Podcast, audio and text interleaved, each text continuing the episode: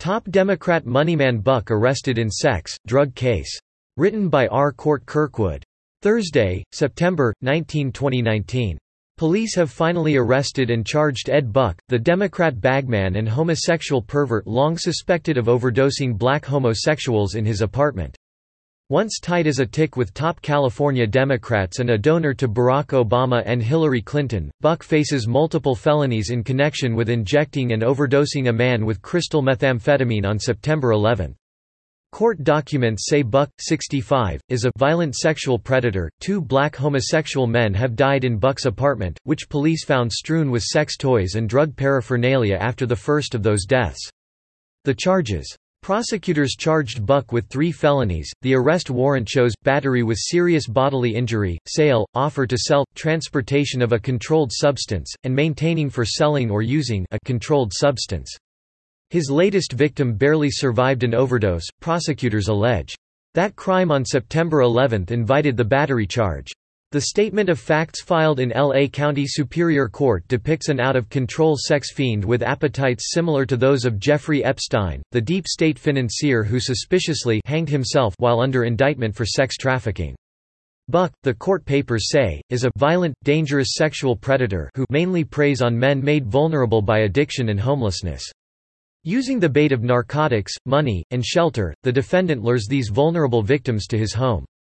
From his home, in a position of power, Buck manipulates his victims into participating in his sexual fetishes.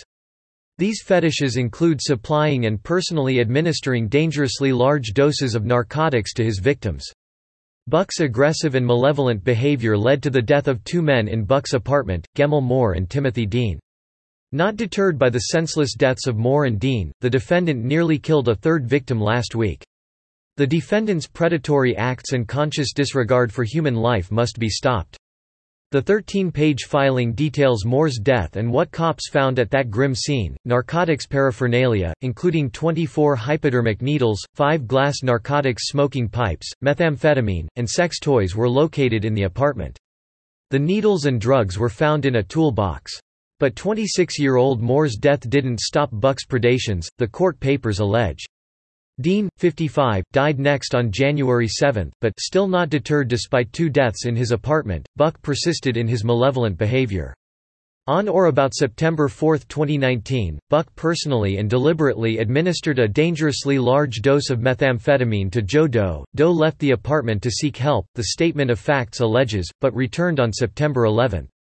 On that date, shockingly, Buck again personally and intentionally injected two dangerously large doses of methamphetamine into Doe. Buck refused to render aid to Doe, but rather thwarted Doe's attempts to get help. Doe eventually fled the apartment and called 911 from a nearby gas station. Amazingly, prosecutors still don't know the full scope of his consistent malicious behavior, although it includes hundreds of photographs, taken in defendant Buck's residence, of men in compromising positions. It is only a matter of time before another one of these vulnerable young men dies of an overdose. Prosecutors asked for bail of $4 million. Buck the one to thank. In January, after the second young black man died in Buck's apartment, Jermaine Gagnon, a black male prostitute, offered a detailed account, The New American reported at the time, for Daily Mail TV of the Democrat donor's sex perversions. Buck, he said, nearly killed him. Buck trolled homosexual dating websites to find men to ply with drugs and pay for sex, Gagnon said. Buck injected Gagnon with crystal meth on two separate occasions. I really thought I was the next person that was going to be dead at Ed Buck's house, he told the Daily Mail. I felt death walked into my soul, victim Moore wrote in a notebook that Buck addicted him to drugs.